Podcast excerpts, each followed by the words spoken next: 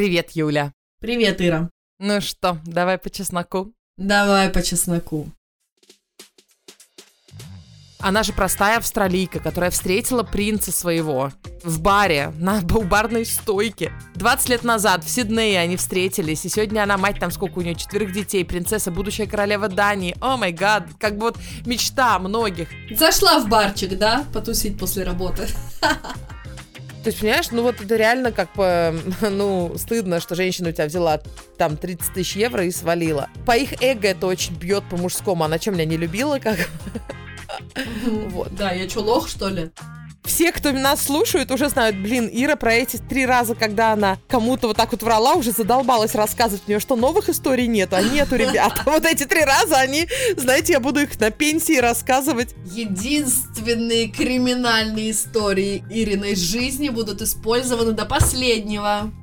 Всем огромный привет! Вам тоже, которые нас слушают давно или недавно. Мы, Ира и Юля, живем в Стокгольме и собираемся здесь, на нашей виртуальной кухне, каждую неделю в среду, чтобы поговорить по душам и просто поболтать на обычные темы. Не супер контентный у нас подкаст, а больше про расслабление, про общение. И мы очень надеемся, что вы останетесь с нами на сегодняшнюю беседу.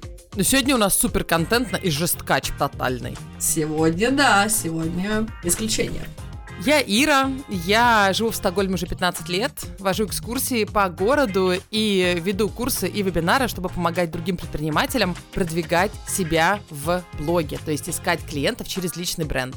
А я Юля, я стилист, живу в Стокгольме 10 лет, и моя главная миссия — это помогать клиентам покупать меньше, но лучше, и составлять экологичный гардероб, который их отражает, и видеть кайф в одежде и в выражении себя через одежду. А также у меня трое детей и сирийский муж.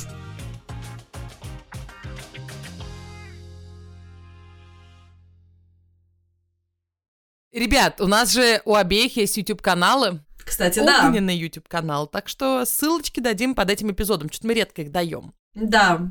А еще заранее поблагодарим всех наших патронов и донаторов. Благодаря вам этот подкаст все еще существует. И если вы еще не наш патрон, но вы чувствуете, что наши голоса каждую неделю что-то для вас значат, что мы делаем для вас что-то хорошее, то будем супер благодарны, если вы подпишетесь на нас на Патреоне и будете поддерживать подкаст там. Ссылка тоже будет под эпизодом и под постом в Инстаграме. Ну или вы можете просто набрать «Давай по чесноку» на Патреоне. Сегодняшний эпизод поменяет, наверное, не просто чье-то мировоззрение, а, возможно, чью-то жизнь. Нет, хочется надеяться, что этот эпизод ничего не поменяет. Потому что хочется надеяться, что сегодняшние преступления, о которых мы будем разговаривать, не имеют отношения к нашей аудитории, но, к сожалению, шансы достаточно большие, что кто-то из вас сталкивался с подобными махинациями, и, возможно, наш эпизод будет полезен. Ну, в каком-то смысле с этим даже я сталкивалась, поэтому это будет основано не только на документальном фильме, который мы хотим обсудить, но и на личном опыте. Ладно, хватит тянуть кота за хвост, или, как Юля говорит, хватит... Тапки срать, сопли мазать по стене, да-да-да. В общем, на неделе мне написала моя сестра Аня, скинула ссылку на Netflix и сказала, Юля, обязательно посмотри этот документальный фильм, это огненная тема для подкаста, вы просто обязаны это обсудить, все должны об этом знать. И название документалки The Tinder Swindler. И я такая, что-то про Тиндер, наверное, что-то про дейтинг. Ой, ну я так далека от этого сейчас.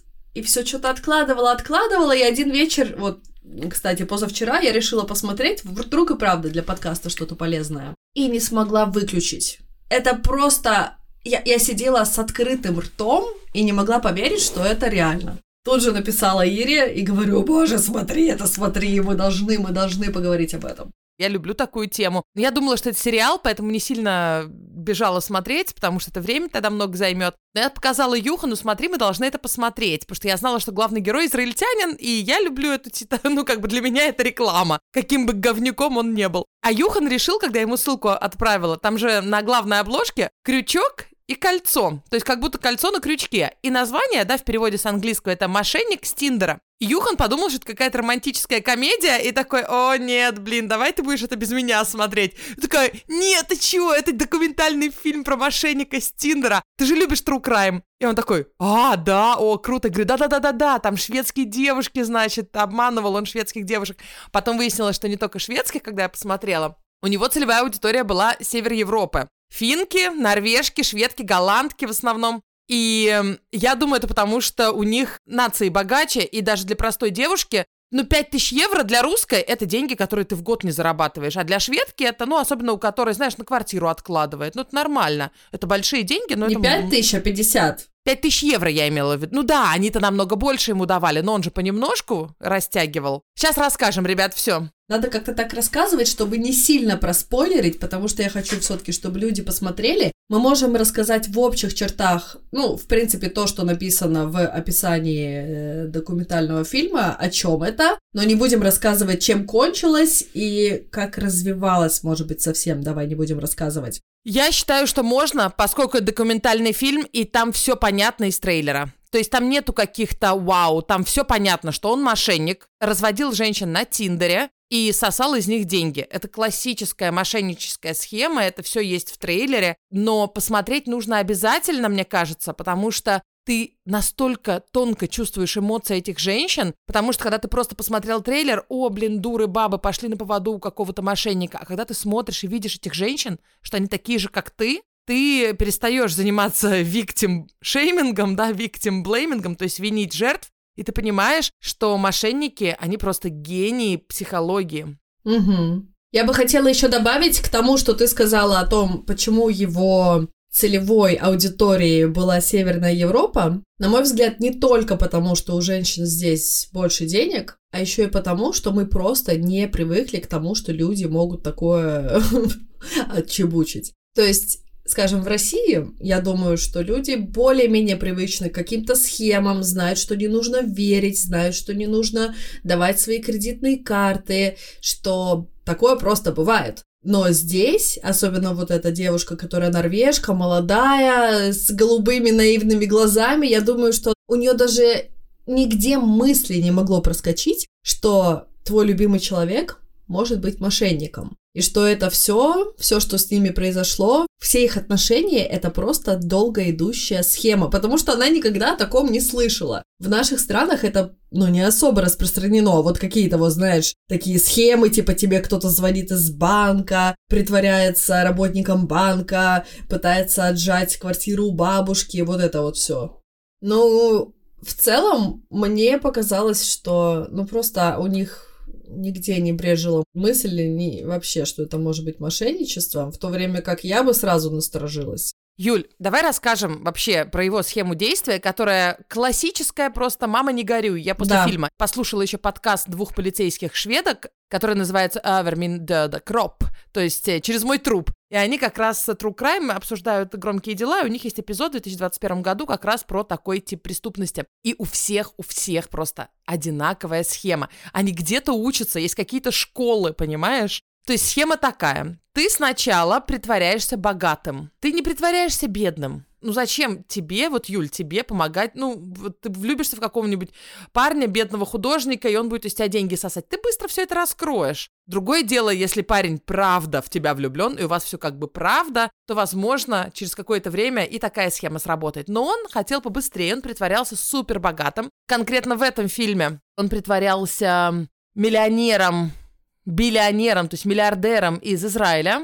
И, э, в общем-то, очень реально свой кейс подтвердил, что он сын очень известного израильского миллионера, магната. И первые встречи с девушками, которые встречали его на Тиндере, он водил их в шикарные рестораны, он предлагал им на частном самолете слетать в Болгарию, он покупал им билеты, чтобы он, они приехали к нему там в Амстердам, и там ходил в супер там топовые рестораны с красной икрой, где все его знали. То есть... Э, весь э, персонал его знает. Юль, ну ты представляешь, если ты заходишь в ресторан со своим новым, ну вроде как дейт, парень такой, его все знают. Ну как ты можешь подумать, что он врет? Ну, конечно, не могу. Особенно после того, как он меня туда привез на private джете. Ты же не будешь думать, что вот этот известный мишленовский ресторан в Амстердаме тоже с ним заодно. И вот тот отель в Вене тоже с ним заодно. И вот тот вот резорт, э, то есть этот курорт в эм, Греции, где его все знают и дают ему на яхтах кататься, все с ним заодно. И все хотят именно тебя облапошить. Нет, конечно ты начинаешь во все это верить. А когда он еще говорит, что он тебя любит и хочет от тебя детей, и давай будем искать квартиру, и бюджет наш 100 угу. тысяч долларов в месяц, и ты ходишь и ищешь шикарнейшие квартиры, и он тебе постоянно присылает смс «Любовь моя, я по тебе скучаю, хочу от тебя детей», ты начинаешь верить этому человеку и просто жить в какой-то сказке. И главное, самое интересное, что ж такие сказки правда бывают. Далеко ходить не надо. Другая документалка на Netflix про жену Рональдо. Она работала в Гуччи продавцом, и они там познакомились, э, ну и все закрутилось, закрутилось. То есть нас кормят этой сказкой, так или иначе, все равно всю жизнь. И да, да, значит, я бы тоже поверила на этом этапе. Я скажу потом, где бы у меня закрались сомнения, но на этом этапе абсолютно. Ты веришь этому человеку, ты просто хочешь верить в то, что ты та самая принцесса, которая встретила принца, и он выбрал тебя. Кстати, опять же, далеко ходить не надо. В соседней стране, в Дании, принцесса Мэри празднует 50-летие, и она сейчас во всех у нас таблоидах. Она же простая австралийка, которая встретила принца своего в баре, на барной стойке. 20 лет назад в Сиднее они встретились, и сегодня она мать там сколько у нее, четверых детей, принцесса, будущая королева Дании. О май гад, как бы вот мечта многих. Зашла в барчик, да, потусить после работы. Ну да, то есть такие истории существуют, и тебе хочется, чтобы ты была героиней этой истории. И тут вроде бы как все так разворачивается, что... Ну, я не знаю, ну просто у меня такое... Я бы...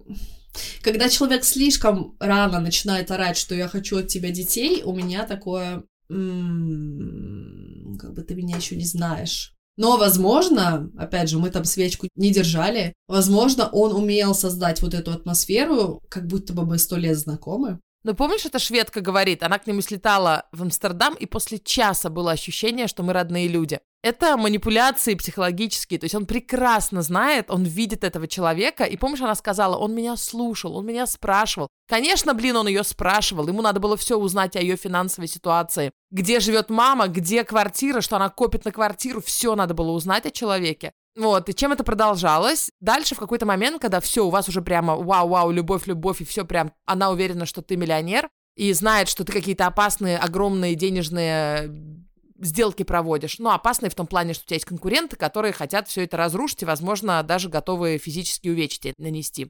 Он как бы немножечко об этом рассказывал и в конце концов присылает фотки своего телохранителя весь в крови, и говорит, ой, мне нужно, значит, скрыться на несколько дней, они нас нашли, но, слава богу, все живы, я вообще не тронут, но я не могу свои карты использовать кредитные, потому что они меня отследят по ним. Слушай, можно у тебя занять немножко денег? Давайте куплю билет, прилети ко мне с налом. Ага. Извини, это очень смешно. Но прилети ко мне, говорит, с налом. Нет, подожди, там же сначала было, он просил попользоваться кредиткой ее. Да-да-да-да-да. Сначала и научил, что рассказать банку, чтобы банк думал, что это она ею пользуется. Потому что, знаешь, когда начинается дикая активность, то есть кредитка лежала, ты периодически что-то там на нее покупала, а тут быдыш, быдыш, private jet ею оплачивается, какие-то рестораны в разных частях Европы. Конечно же, банк тебе звонит, и он говорил, ну ты им скажи, что это ты путешествуешь. Ты им скажи вот это, вот это. Открой вторую кредитку на мое имя. Но это буквально на две недельки, на две недельки, и потом я тебе просто все верну, все верну. Более того, он же показывал чеки, что он уже послал деньги, то есть выигрывал время таким способом. Он их делал в фотошопе. Вот, смотри, я тебе послал перевод, вот, на 100 тысяч. Больше, чем я у тебя взял. Я тебе там 30 взял. А я тебе за доброту твою, любовь моя, посылаю 100. Нам же жить вместе с тобой. Много счастливых лет ты же прошла проверку, я понял. Ну, не то, что, типа, это была проверка, но после этой ситуации, в которую мы с тобой попали, я понял, что ты та женщина, которой я там э, доверяю и от которой хочу детей. Короче, вот я тебе там, у меня денег-то дофига, мне что мне это, блин, 30 тысяч, которые я от тебя на две недельки заминимал, это же просто для меня семечки, вот тебе 100 тысяч обратно. Ну, а что, они не пришли? Странно, съезжу завтра в банк. М-м, опять не пришли. Странно, ну эти банки, козлы какие-то, мне придется туда лететь, но я сейчас не могу полететь. Блин, опять кредитки мои заблокированы. Слушай, купи мне билет, чтобы я слетал, разобрался с банком. Короче, блин, ну вообще. И тут ты уже закручена по самые уши. Ты отдала ему кучу денег. Одна девушка набрала кредитов на какие-то нереальные суммы, потому что он постоянно ее пугал, что его буквально вот завтра-завтра уже убьют, если она ему не поможет. Интерес на эти кредиты, он огромный. То есть ты не берешь это, ну, в своем обычном банке, ты берешь во всяких, э, ну, типа этот СМС-банках, и рано или поздно все девушки начинали тревожиться. И тогда прекрасный принц, в кого он превращался? М? Офигеть, в какого-то психопата. Угу. Я тебе уже деньги выслал, что ты от меня хочешь? Я тебе выслал. И ты такая, блин, ну они не пришли. А я ничего не знаю, я выслал, типа. Давай, приезжай ко мне в Амстердам, забери чек, я тебе чек выпишу на большую сумму. Ты приезжаешь, забираешь э, чек, конечно же, никакой банк не соглашается тебе его обналичить. А все это время он тратит деньги еще твои. И говорит тебе, ладно, вот, пожалуйста, возьми еще там мои часы, продай мои часы, они там это какие-то э, последние модели Убло, они будут стоить 150 тысяч, ты приходишь с этими часами, пытаешься продать эти часы оценщику, они говорят тебе, это фейк. И при том, что ты настолько глубоко завязла в это, и ты же помнишь, какой он богатый. То есть где-то эти деньги есть у него. А на самом деле выясняется, что эти деньги просто другой девушке. То есть пока он тебя катал на прайвет-джетах в ресторанах, он платил кредиткой другой девушке. А на твои деньги катает кого-то другую уже. И почему его никак нельзя было поймать и посадить? Потому что он говорил, ну, в любом раскладе, что ну, он просто одолжил деньги. Он просто одолжил. То есть он и правда, он не выманивал на какую-то схему, не предлагал никакие акции, например, или, ну, что-то такое. Он говорил, я занимаю деньги у своей любимой девушки. Ну да, у меня их 10. Ну и что, это запрещено, что ли, где-то занимать деньги у своих 10 своих девушек? Как бы они друг о друге не знают, и ну и что? Я вот сейчас послушала этот подкаст с двумя полицейскими, они очень четко говорят, что законно, что незаконно. Говорят, э, вступать в отношения из экономических э, целей – это супер законно, абсолютно нормально. Вопрос, насколько это этично, если второй человек об этом не знает. Но, в принципе, это, ну, абсолютно нормально. Вступать во много одновременно отношений – это тоже законно. Ну, если это не брак. То есть нету такого закона, запрещающего, знаешь, изменять. Вступать во много отношений с э, финансовым интересом тоже законно. И жить на деньги твоих ста любовниц тоже законно. Единственное, что, конечно же, в какой-то момент ты им начинаешь врать, и там очень тонкая граница, что законно, а что нет, но в его случае там четко было, что это незаконно, потому что он подделывал документы, он же по подделанным паспортам ездил, то есть в его случае там, если конкретно девушки к нему претензии иметь вряд ли могли, потому что они, правда, одалживали деньги своему бойфренду, то он все равно очень много нарушил, законодательств разных стран. Он в Финляндии сидел три года, вот сейчас в Израиле отсидел несколько месяцев. Вышел на свободу и живет люкс жизнью. Вообще непонятно, на чьи деньги? Ты же видела его квартиру. Они же журналисты норвежские поехали к нему в квартиру, которая, ну, в ужасном районе, под Тель-Авивом, в Нейбрак. И там его мама такая, вот обычная такая, ну, израильтянка, скажем так, не самого люксового сегмента. Это очень смешно было.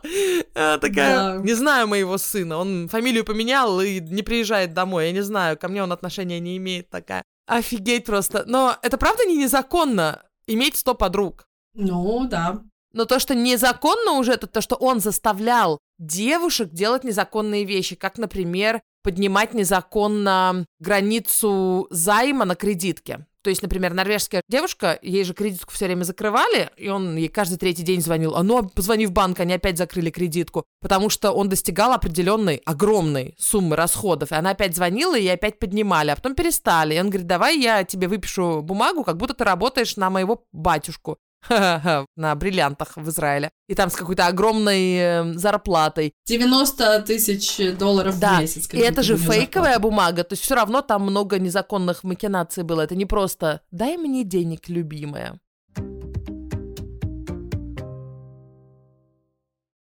А давай я свою историю расскажу. Я не могу сказать, что у меня такой же опыт, но там другая была схема. Те, кто слушает наш подкаст давно, те знают, что когда мы готовили свою свадьбу, нас кинули на очень-очень много денег, нас кинул свадебный организатор. И как это было все срежиссировано? Рассказываю. Был такой очень известный в сирийской диаспоре свадебный организатор, который был знаменит своими м, сказочными свадьбами. И тут такой момент, что сирийские свадьбы, они, как правило, очень большие по количеству гостей. Там от 300-400 человек. Самая большая свадьба, на которой я была, свадьба сестры Джака, там было 700 человек. В общем, как ты понимаешь, жених с невестой вечерком не могут это все сами организовать, нужен организатор. И, как правило, эти организаторы, они связаны с эм, помещениями, в которых проходят свадьбы. А эти помещения, они при церкви. То есть сирийская церковь, она выглядит следующим образом. Церковь,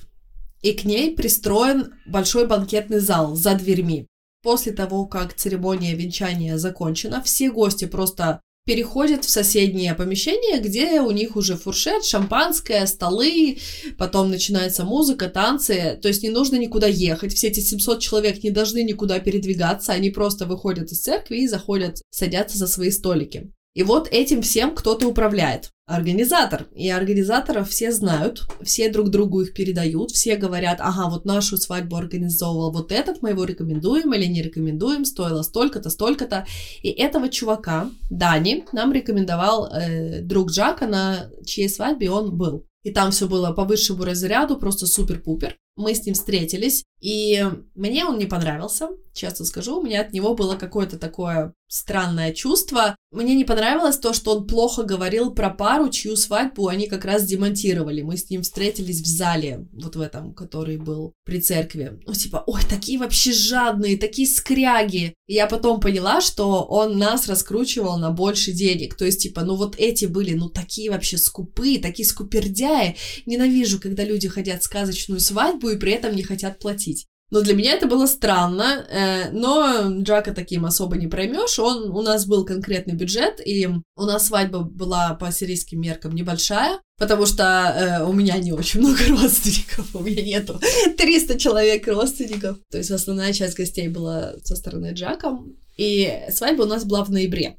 То есть уже конец сезона, и мы без труда там выбрали дату, и эм, он сказал нам, что наша свадьба практически последняя в сезоне, то есть вот до нас там еще есть, значит, свадьбы, сентябрь, октябрь, и наша в ноябре последняя, и потом отпуск. Мы такие, ну что, классно. И этот организатор работал около двух лет. Он нам выписал чек, э, все там чин-чином, там номер компании, все дела, и мы заплатили залог 100 тысяч крон. То есть это был даже не залог, это было как бы, ну, чтобы он уже начал работать. То есть ему нужно заказывать там персонал, э, с едой разбираться, стулья, не стулья, вот это вот все. Единственное, что я сказала, что флориста я найму сама. Я хотела, чтобы Таня Либерман приехала из Flower Lovers потому что мы были знакомы. И он очень сильно меня убеждал, что нет, давайте мы цветы сделаем, но я как бы в том моменте была непреклонна, поэтому все остальное делал он. То есть еда, официанты, украшения самого зала, скатерти, там посуда, все-все-все-все-все, это было на нем. И он нам выписал чек, мы перечислили ему деньги. Притом там был какой-то странный момент, что он попросил перечислить деньги какому-то другому человеку. Я не помню, что как там было, но, короче,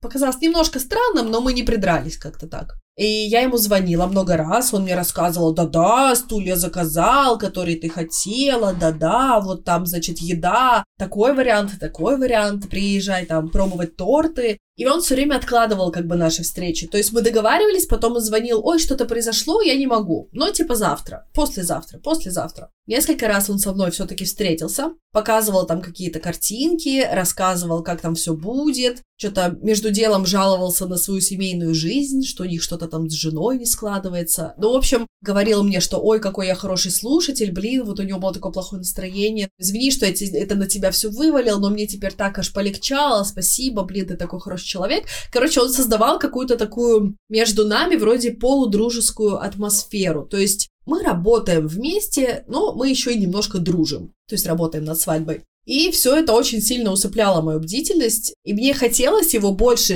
прессовать, потому что свадьба была уже через месяц. А, ну, для меня как-то не вырисовывалось полной картинки вообще, что мне надо делать, а как согласовать, э, где какие гости будут сидеть. В общем, мне хотелось как-то больше встреч, больше информации. Но так как мне Джак говорил, ну, типа, блин, ну эти организаторы, они вообще все делают, нам не нужно ни о чем думать, нам главное нужно прийти в нужный день, в нужное время, и не парьте, короче говоря, ты зря переживаешь. И тут он вдруг перестал отвечать на звонки, и не отвечал где-то неделю, ни на смс, ни на звонки. И я говорю, ну, Джак, ну, блин, come on, через три недели свадьба, я не знаю вообще ничего. Подтвердил он там еду, не подтвердил. Есть у нас официанты. Ну, короче, мне было бы очень много вопросов. В конечном счете, один вечер Джак пришел и сказал, что Юль, ты только не волнуйся, но оказалось, что все эти два года, пока он работал, компания не была зарегистрирована, он не платил налогов, и тут его в конечном счете взяли за одно место, и он свинтил из страны, забрал наши деньги и еще девяти пар, то есть всех практически пар, которые вот были забронированы до нас и после нас, как оказалось, тоже еще были пары. И одна из этих пар узнала о том, что никакой свадьбы у них нет в пятницу, а свадьба была назначена на субботу. То есть они в пятницу узнали, что всех их 400 человек гостей им некуда девать на завтра. И эм, я была в таком шоке. Ты просто себе не представляешь. Короче, у меня пропал дар речи. Мне казалось, я в каком-то типа фильме. Вот ты, когда мы начали говорить про Тиндер Свиндлер, да, про этого Симона, про мужика, ты говоришь, ну, я бы на такой не поддалась. Меня бы, значит, красные флажочки сразу. Что ты думаешь, думают наши слушатели, когда они слушают твою историю про свадьбу?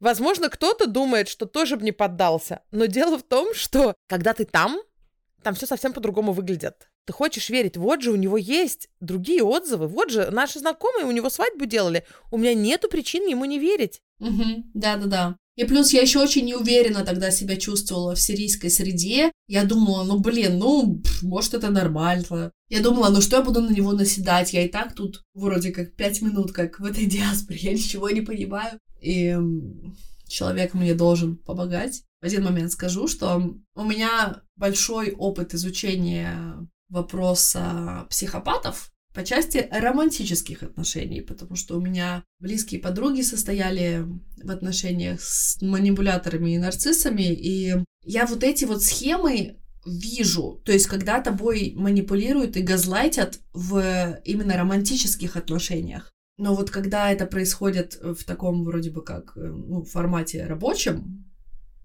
тут я вообще была просто реально наивная девочка, которая всему верила. А этот главный герой из фильма, он же не только в романтических отношениях это делал. Он то же самое делал со своим шофером какое-то время. Потом он работал бейбиситером какого-то равина в Нью-Йорке, и у него на его кредитке жил очень долго. Да, кому-то он прикидывался другом. То есть просто, блин, мы с тобой такие вообще друзья, не разлей вода, там, блин, мы с тобой, вау. Да, одна из девчонок, шведка, они же, у них же не было романтических отношений, как я поняла. Они просто были друзья такие. Ездили, тусили все лето на деньги другой девушки. Посмотрите обязательно. Мне кажется, это просто всем надо в школе показывать такое, потому что, во-первых, ты понимаешь, ты будешь лучше видеть такие манипуляции в твою сторону в жизни. Во-вторых, э, ты, когда видишь позицию жертвы, ты перестаешь ее шеймить. То есть э, это сейчас же сериал вышел, а до этого, там года два назад, вышла статья, о которой в сериале речь идет, которая первый раз его лицо по всему интернету прокатила. И очень много было реакций, в том числе очень плохих девушкам, типа, ну вы что, дуры, вы что, не поняли? Ну, бабы такие, ой, идиотки, голддиггер, так вам и надо. Ну, типа, они подсели на сказку эту, потому что им хотелось жить в богатстве, они думали, что он такой, значит, богатенький-богатенький, а вот вам так и надо, по делам вам козы. То есть очень было много шейминга, и в этом фильме прям очень хорошо это показано, что вот, посмотрите, вот девушки, любая могла быть на их месте.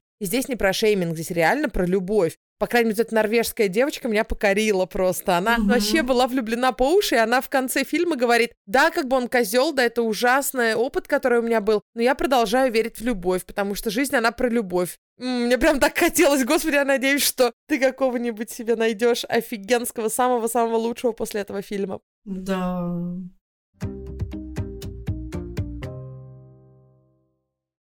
Ну, вообще, еще многие писали, я посмотрела немножко отзывы на фильм, что, ну, в Тиндере так легко всех обводить вокруг пальца, фотки какие-то красивые вешаешь, а тебя, может, вообще не существует. Это в его случае он существовал. А помнишь, мы с тобой э, как-то обсуждали пару лет назад, где в Швеции женщина переживала, что ее сын влюбился в девушку, по-моему, из Украины или из Болгарии, и она все просила у него деньги на помощь маме, потом она собиралась прилететь к нему, вот я уже лечу, вот я на этом самолете, конечно, никто не прилетел. То есть много махинаций, которые на более маленькие суммы но ты даже не видишь человека. Там может фотография быть красивой Сандра какой-нибудь, а на самом деле это просто какой-то махинатор, который такой большой и мужик вообще, и сидит он за компьютером и переписывается сразу со стами наивными мужчинами. Причем в обратную сторону, конечно, тоже есть. Бывают и женщины, конечно, которые разводят, да еще как разводят. Но, кстати, полицейские в подкасте сказали, что 75% подобных преступлений жертвы женщины, именно такие преступления, то есть обман финансовый на фоне любви. И именно женщины-заявители часто жертвы, но, скорее всего, цифра нереальная, потому что мужчинам часто стыдно рассказывать о таком. То есть, понимаешь, ну вот это реально как бы, ну, стыдно, что женщина у тебя взяла там 30 тысяч евро и свалила. По их эго это очень бьет по мужскому. Она что, меня не любила? Как? Вот. Да, я что, лох, что ли? Поэтому, возможно, цифры немножко другие. И э, тут тоже вот интересный момент, что э, правда ведь вступать в отношения ради материальной выгоды вообще нормально. Ну, то есть это не идеально, но это не незаконно, это всегда было, всегда будет. Желательно, чтобы оба это понимали. Если только один понимает, то это просто грустно. Но эти полицейские рассказали два случая про шведских таких умников. Один из них одновременно встречался со 130 женщинами. Из них с 30 он был помолвлен. О боже! И Юля, это было до Тиндера. Это было в начале прошлого века по объявлению в газете. Более того, по-шведски есть выражение «суль ворара». Я про него уже рассказывала как-то на Ютубе. Это вот именно такие мужики, которые не обязательно преступленческий характер есть у его действий, но который вступает в а, короткие отношения с женщинами, у кого, ну, либо есть деньги, либо есть где найти деньги, и потом сбегает. Например, ага. там, не знаю, потусил три недели на деньги одной женщины, потом идет к другой женщине. Это не обязательно преступление, да, и это называется суль уквораре, то есть солнцевесенник. Солнце, весна и как бы солнцевесенник. И я, кстати, не знала, почему это так называется, а оказывается, все пошло от этого умника со 130 девушками в прошлом веке. Он в газете подписывался «Твое солнце и твоя весна». О, то есть я ищу женщину, которая хочет серьезных отношений. Финансовый аспект важен, но не обязателен, он писал. Ты где, моя любовь? И подписывается «Твое солнце, твоя весна». Дин суль овор. И поэтому пошло вот это выражение «суль овораре» — «солнце весенники». То есть они сами ему писали. Это не он там обводил кружочком все объявления и по ним проходился, а к нему они сами шли. Да, да, каким-то образом. Вот. И, и заметь, они все, вот эти мужчины, они, ну и женщины тоже, да, наверняка, они очень симпатичные в плане общения. То есть они очаровательны, они влюбляют тебя. И, конечно же, это немножко надо быть психопатом и немножечко психологом. Не немножечко, нужно быть сильным психопатом. Тебе ну да, сильным психопатом. На людей. Абсолютно. То есть ты вообще не понимаешь, какая реакция будет. А, кстати, в этом фильме, помнишь, есть это выражение «To every action there is a reaction». Он им писал, что эм, девушкам своим, что если там, дай бог, там ты пойдешь в полицию, знаешь, на каждое твое действие будет реакция. To every action there's gonna be a reaction. И это я слышала в израильской армии. Это какая-то израильская штука. Я нигде больше это не слышала. Ага. И я такая, о, блин, нам это офицер постоянно говорил. Типа, если вы угоните машину ночью, чтобы кататься на Спасибо, ней Юля. и тусоваться. Юля отсылку к моей преступной деятельности сейчас делает, да. В армии, да-да-да. Я не сама угоняла, но я молодая была, я думала, это наша машина, да. Ладно, я уже не помню в каком. Про тюрьму, по-моему, эпизод, ну, там тюрьма есть в названии, где я рассказывала, как я на гауптвахте за это сидела в армии, да. Но им еще надо быть психологами, Юль. Ты ж понимаешь. Да, но я думаю, что они также ищут определенный тип людей. То есть они, я думаю, с первого свидания или с первой какой-то встречи они прощупывают и понимают, клюнет человек на их удочку или нет. Потому что психопаты-нарциссы, которые вступают в личные отношения и потом терроризируют женщин, они тоже не берут кого попало. И они вначале тоже представляются очень милыми, прекрасными, э, исполняют любое твое желание и постепенно, постепенно, постепенно прогибают тебя под себя. Это не за один день происходит. И ну, статистически в их сети попадает определенный тип женщин, то есть ты должна быть, в принципе, такой хорошей девочкой, верить в любовь, быть оптимисткой, быть немножко наивной. И поэтому ты не замечаешь все вот эти звоночки, которые вначале происходят, просто потому что ты не привыкла к тому, что в мире может быть столько грязи, и что люди могут быть настолько продуманными, просчитанными и только преследовать свою какую-то выгоду. Да, причем самое обидное, что он их разводит, ну, или она их, сейчас я говорю в общем про такие преступления, тебя разводят не только на деньги, тебе портят веру в людей. Угу. И поэтому, если у тебя, может быть, вера в людей уже немножко испорчена в каком-то смысле, тогда я предполагаю, тебе не так легко на это попасться. А когда у тебя такое отношение к миру, что мир классный, мир добрый, и ты просто не видишь, когда тобой начинают манипулировать, то вот тут-то и у них есть поле, где разгуляться со своими психологическими приемчиками. Потому что он же под копирку им всем слал сообщения, они потом сравнивали. Фотографии своего бодигарда кровавого он посылал полгода подряд разным женщинам в тот же момент, то есть ночью обязательно. Посмотри, что с нами произошло, кошмар, меня нашли. Он русский, кстати, его бодигард Петр. Петра подстрелили или там ножом пырнули, да-да-да.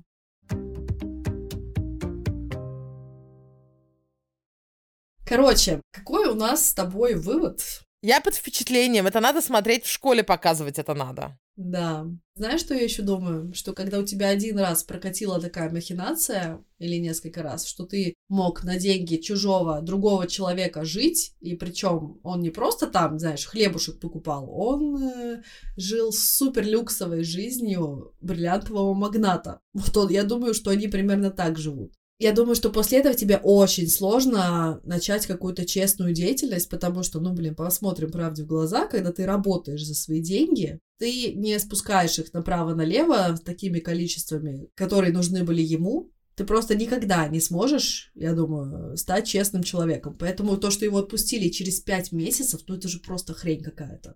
Насчет честного человека, к психологу надо идти, в терапию куда-то, потому что надо как-то тебя уложить в голове, что это не твои деньги, это не норма. Так жить можно только на свои деньги. Не на свои деньги это неправильно. И, а ты привыкаешь к этому, я уверена. Он даже представить себе не мог, как это жить там в бедности. Помнишь, когда он в фильме стал совсем бедным? Вы не волнуйтесь, у него сейчас все в порядке опять. Да, он нашел уши. Ему прям сложно было с этим, хотя деньги никогда не были его, он всегда был бедным. И ты видишь, какая у него жизнь, ты понимаешь, что он совсем ну, на другом уровне живет. Он ездит в клубы в Греции, просто смотаться в Грецию, потому что там какой-то клуб миллиардеров, и там какая-то икра на тебя с неба падает. Ты просто знаешь, что это существует, и ты не можешь жить просто как обычный человек. И на самом деле меня тоже, знаешь, так я на это смотрю, блин, нифига себе, какая жизнь бывает у людей. Ага. Да-да-да. Хм, как туда попасть? Где у кого денег вытянуть? У меня не было ощущения, как туда попасть, у меня было ощущение, нифига себе люди дают. Ну как-то ты думаешь угу. обычно, что богатые люди, они все равно обычные люди, то есть они вменяемые. Ну, конечно, у них, если есть возможность пойти в супердорогой ресторан и слетать на супердорогом джете, они это делают. Но ежедневно они все равно просто обычные люди. А он реально такой вел себя как, как будто он из какой-то сказки. То есть он все у него было over the edge. Если красная икра, то обязательно с э, пищевым золотом сверху. Я думаю, обычные нормальные люди, у которых огромный доход, они, ну, в большинстве своем не живут так. Не каждый день, по крайней мере. Я думаю, что здесь можно еще сделать такой вывод для себя, что не знаю, может быть, это, конечно, прозвучит как-то очень сексистски, но, блин, мужик должен сам решать свои проблемы. Но он не должен идти к девушке и просить у нее взаймы, ну, даже типа на две недели. Иди к своим друзьям, иди к своему папе, брату, там, не знаю, кузену, кому угодно, но не к своей любимой девушке. И когда такая вот фигня происходит на долгосрочной какой-то основе, то ну, нужно как-то спросить себя, может быть, что-то не то. Если не брать этот случай, я имею в виду в целом. Но бывают же такие альфонсы, назовем их так, которые живут на деньги своих жен, девушек долгое время, э, голодные художники, которые себя ищут, и вот просто и этой работы он недостоин, и этой работы он недостоин. Ну вот только немного еще мне помоги, и я вот-вот, мне придет какая-то гениальная идея, и тогда все будет круто. Вот я про это говорю. То есть в меньших намного масштабах, которые подсасываются к женщинам, опять же, играя на их эмоциях, и кормят завтраками, что вот-вот, да-да, скоро-скоро. Да, мы не говорим сейчас про обычные нормальные отношения, где один из партнеров,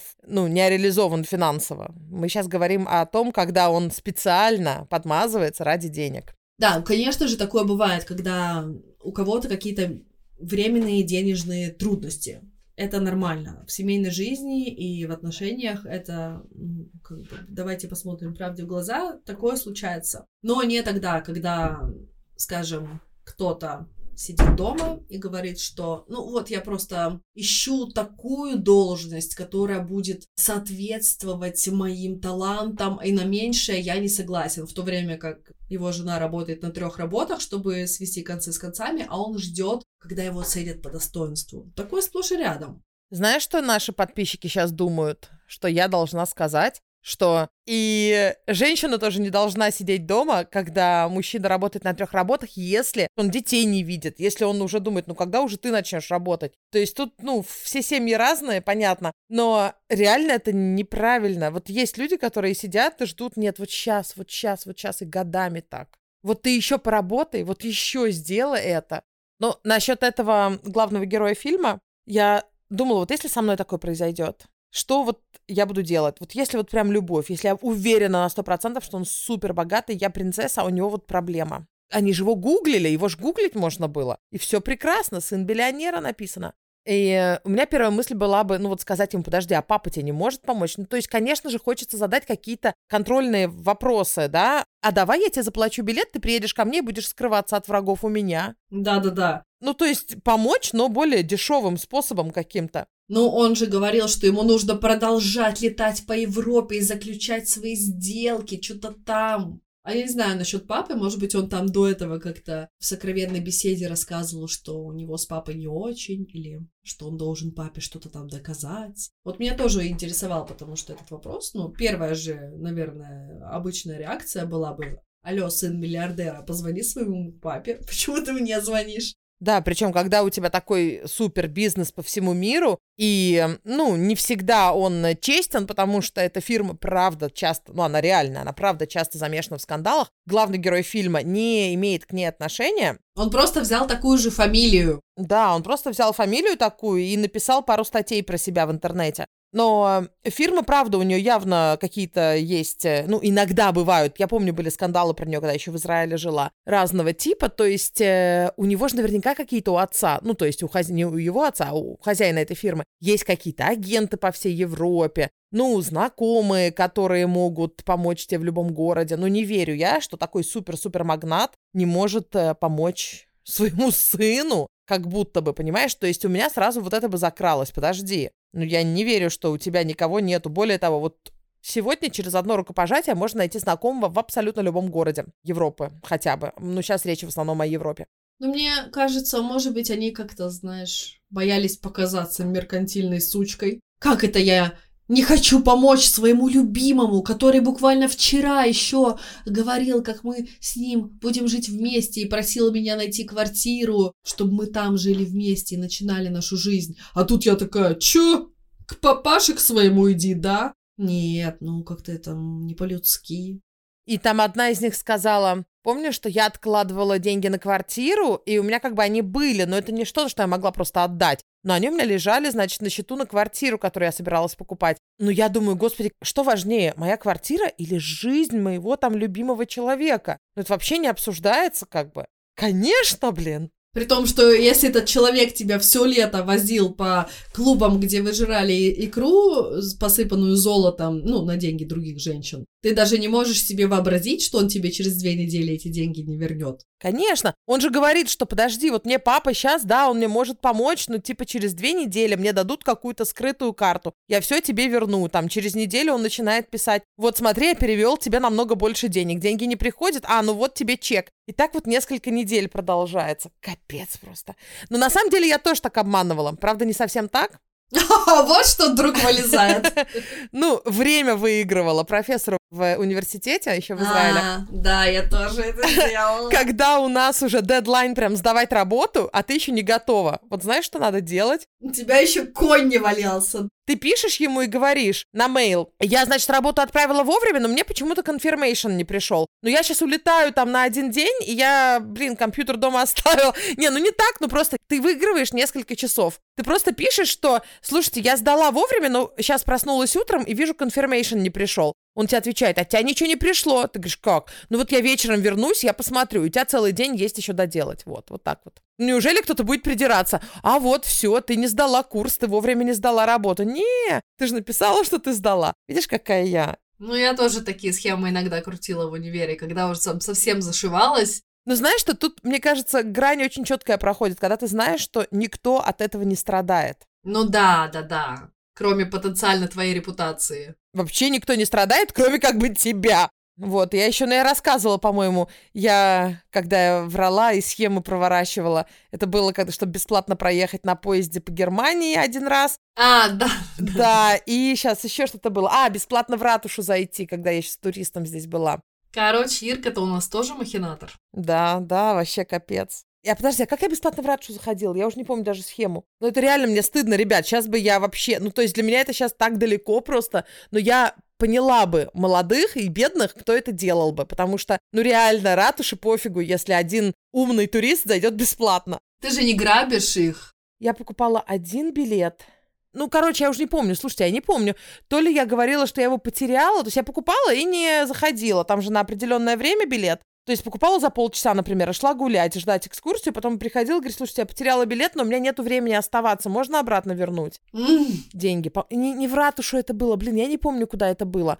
Вот, а билет-то у тебя остался как бы. А они тебе верят. Блин, это ужасно. Вот мне жутко стыдно сейчас. Ну, потому что сейчас у меня и деньги есть на это, на такую мелочь, понимаешь? И на билет по Германии у меня есть деньги. Блин, мама будет слушать, думать, бедная девочка, без денег по Германии ездила. А по Германии вообще просто... Я еще раз могу рассказать, но сегодня, наверное, такое не проходит в эру электронных билетов. Я, когда это были 2004-2005 год, ты заходишь в, на кассу, ну, знаете, где продают билеты на вокзалах, и берешь распечатку, то есть спрашиваешь, как мне доехать до, допустим, Стокгольма, не знаю, из Бремена. И они тебе выдают распечатку. Вот идет поезд вот сюда, до Копенгагена, потом до Мальмы, все вот идет, вот столько-то стоит. И хотите покупать? И ты такой говоришь, сейчас я подумаю, секундочку. И все, и едешь на этих поездах без билетов, а когда тебе приходит проверка, ты начинаешь э, по карманам, по карманам, по карманам искать и показывать эту распечатку. Ну вот, смотрите, вот мне дали распечатку вместе с билетами, но не могу билета. А, они в книге остались, в книге на вокзале, книги моей тоже нет. А боже, боже, боже, боже. И тебе все верили, блин, потому что распечатка есть. Это ужасно, да?